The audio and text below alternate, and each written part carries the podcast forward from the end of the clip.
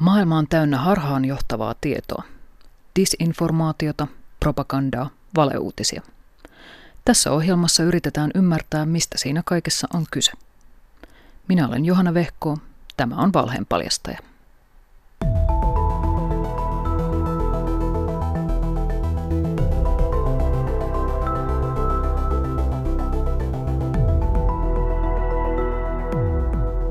Ihmiset uskovat elävänsä somekuplissa, mutta vain harvan kohdalla se pitää paikkansa. Filterikuplista ja sosiaalisen median kaikukammioista tehty tutkimus paljastaa, että alituinen puhe kuplissa elämisestä on vahvasti liioiteltua. Todellisuudessa useimmat ihmiset näkevät myös omille mielipiteilleen vastakkaista sisältöä verkossa. Vain harvat elävät kuplissa, joihin yllättävä tai erilainen sisältö ei pääse tunkeutumaan. Ajatus sosiaalisen median luomista samanmielisten kuplista on niin laajalle levinnyt, että harva edes kyseenalaistaa sitä. Kuplapuhe on lyönyt niin hyvin läpi, että on täysin tavanomaista tunnustaa itse elävänsä kuplassa. Moni esimerkiksi toteaa, että omassa kuplassani ei näkynyt jokin aihepiiri, kun taas toisesta keskusteltiin vilkkaasti – Filterikuplan käsitteen lanseerasi yhdysvaltalainen internetaktivisti ja hyvän mielen klikkijuttuja julkaisevan Upworthin perustaja Eli Pariser vuonna 2011. Jo aikaisemmin tutkija Cass Sunstein ennusti uuden viestintäteknologian luovan kaikukammioita, kun ihmiset alkavat valikoida itselleen mieluisia uutisia sen sijaan, että he altistuisivat painetun sanomalehden tapaiselle koosteelle, jossa on yllättävääkin sisältöä. Kaikukammioissa samanmieliset ihmiset vahvistavat kaikille tuttua sanomaa. Siitä seuraa, että heidän on helpompi kannattaa yhä kärjekkäämpiä näkemyksiä. Toteutuessaan kaikukammiot olisivat hyvin haitallisia demokraattiselle yhteiskunnalle.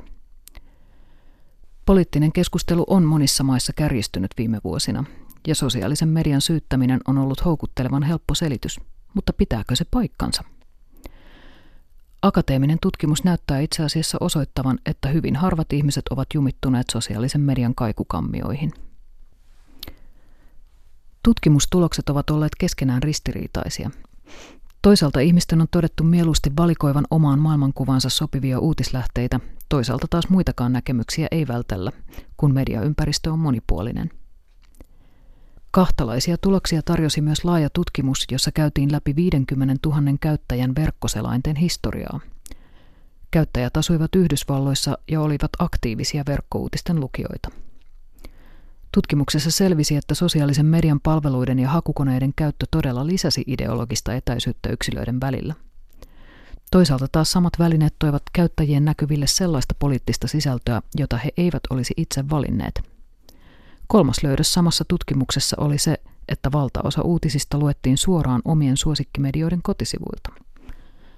Näin ollen sosiaalisen median palveluiden ja hakukoneiden vaikutukset jäivät vähäisiksi. Vuonna 2018 julkaistussa tutkimuksessa tutkittiin 2000 brittiläistä internetin käyttäjää. Tämän tutkimuksen mukaan politiikasta kiinnostuneet ja monipuolisesti mediaa käyttävät pystyvät enimmäkseen välttämään kaikukammiot. Tutkijat moittivat aiempia kaikukammiotutkimuksia siitä, että ne keskittyvät tyypillisesti yhteen sosiaalisen median palveluun, kuten Twitteriin. Näissä tutkimuksissa ei oteta huomioon sitä, että useimmat ihmiset käyttävät muitakin mediapalveluita, eivätkä saa kaikkea informaatiotaan vain yhdestä sosiaalisesta mediasta. Tutkijoiden mukaan yleinen käsitys kaikukammioista on liioiteltu, Amsterdamin yliopiston tutkijat kävivät vuonna 2017 läpi filterikuplista toistaiseksi tehdyn tutkimuksen ja tulivat siihen tulokseen, ettei kuplista ole tällä hetkellä syytä olla kovinkaan huolissaan. Niiden haitallisista vaikutuksista ei toistaiseksi ole juurikaan empiiristä näyttöä. Tutkijoiden mukaan on silti tärkeää jatkaa keskustelua filterikuplista, sillä sosiaalinen media, sen kummemmin kuin uutismediakaan, ei ole vielä kovin pitkällä sisältöjen personalisoinnissa, eli niiden räätälöinnissä henkilökohtaisten mieltymysten perusteella. Pyrkimystä filterikupliin ja kaikukammioihin on, ja sitä ajavat kaupalliset intressit.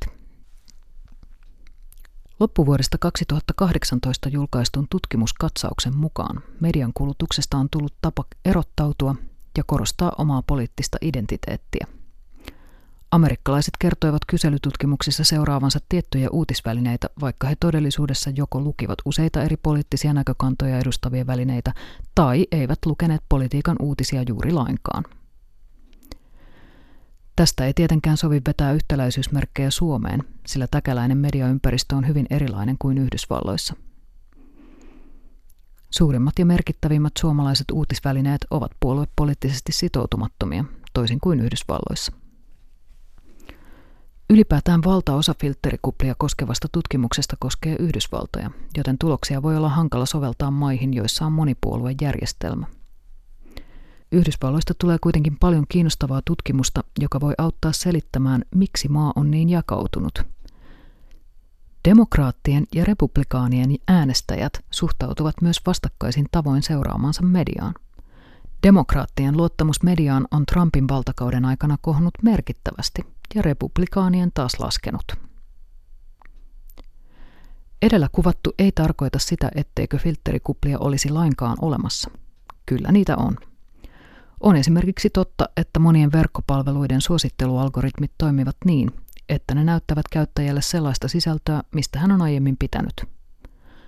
Tämä saattaa johtaa mielipiteiden kärjistymiseen – Esimerkiksi Facebookin ja YouTuben algoritmien on lukemattomia kertoja osoitettu ohjaavan ihmisiä yhä äärimmäisempien mielipidesisältöjen äärelle. Silti vaikuttaa vahvasti siltä, että valtaosa ihmisistä ei käytä internettiä sosiaalisen median algoritmien vankina. Kuplapuhe on vahvasti liioiteltua. Voi olla myös niin, että sosiaalisesta mediasta tulee luettua uutisia laajemmin kuin kuvittelemmekaan – Oxfordin yliopistossa vuonna 2017 tehdyssä tutkimuksessa vertailtiin kahden ryhmän median käyttöä. Niiden, jotka eivät käytä sosiaalista mediaa ollenkaan, ja sosiaalisen median käyttäjien, jotka eivät pidä palveluita uutislähteinä. Kävi ilmi, että sosiaalisen median käyttäjät kohtasivat uutisia satunnaisesti, mutta monipuolisemmin kuin ihmiset, jotka eivät käyttäneet sosiaalista mediaa lainkaan. Vaikutus huomattiin erityisesti nuorilla käyttäjillä ja sellaisilla, jotka eivät olleet juurikaan kiinnostuneita uutisista.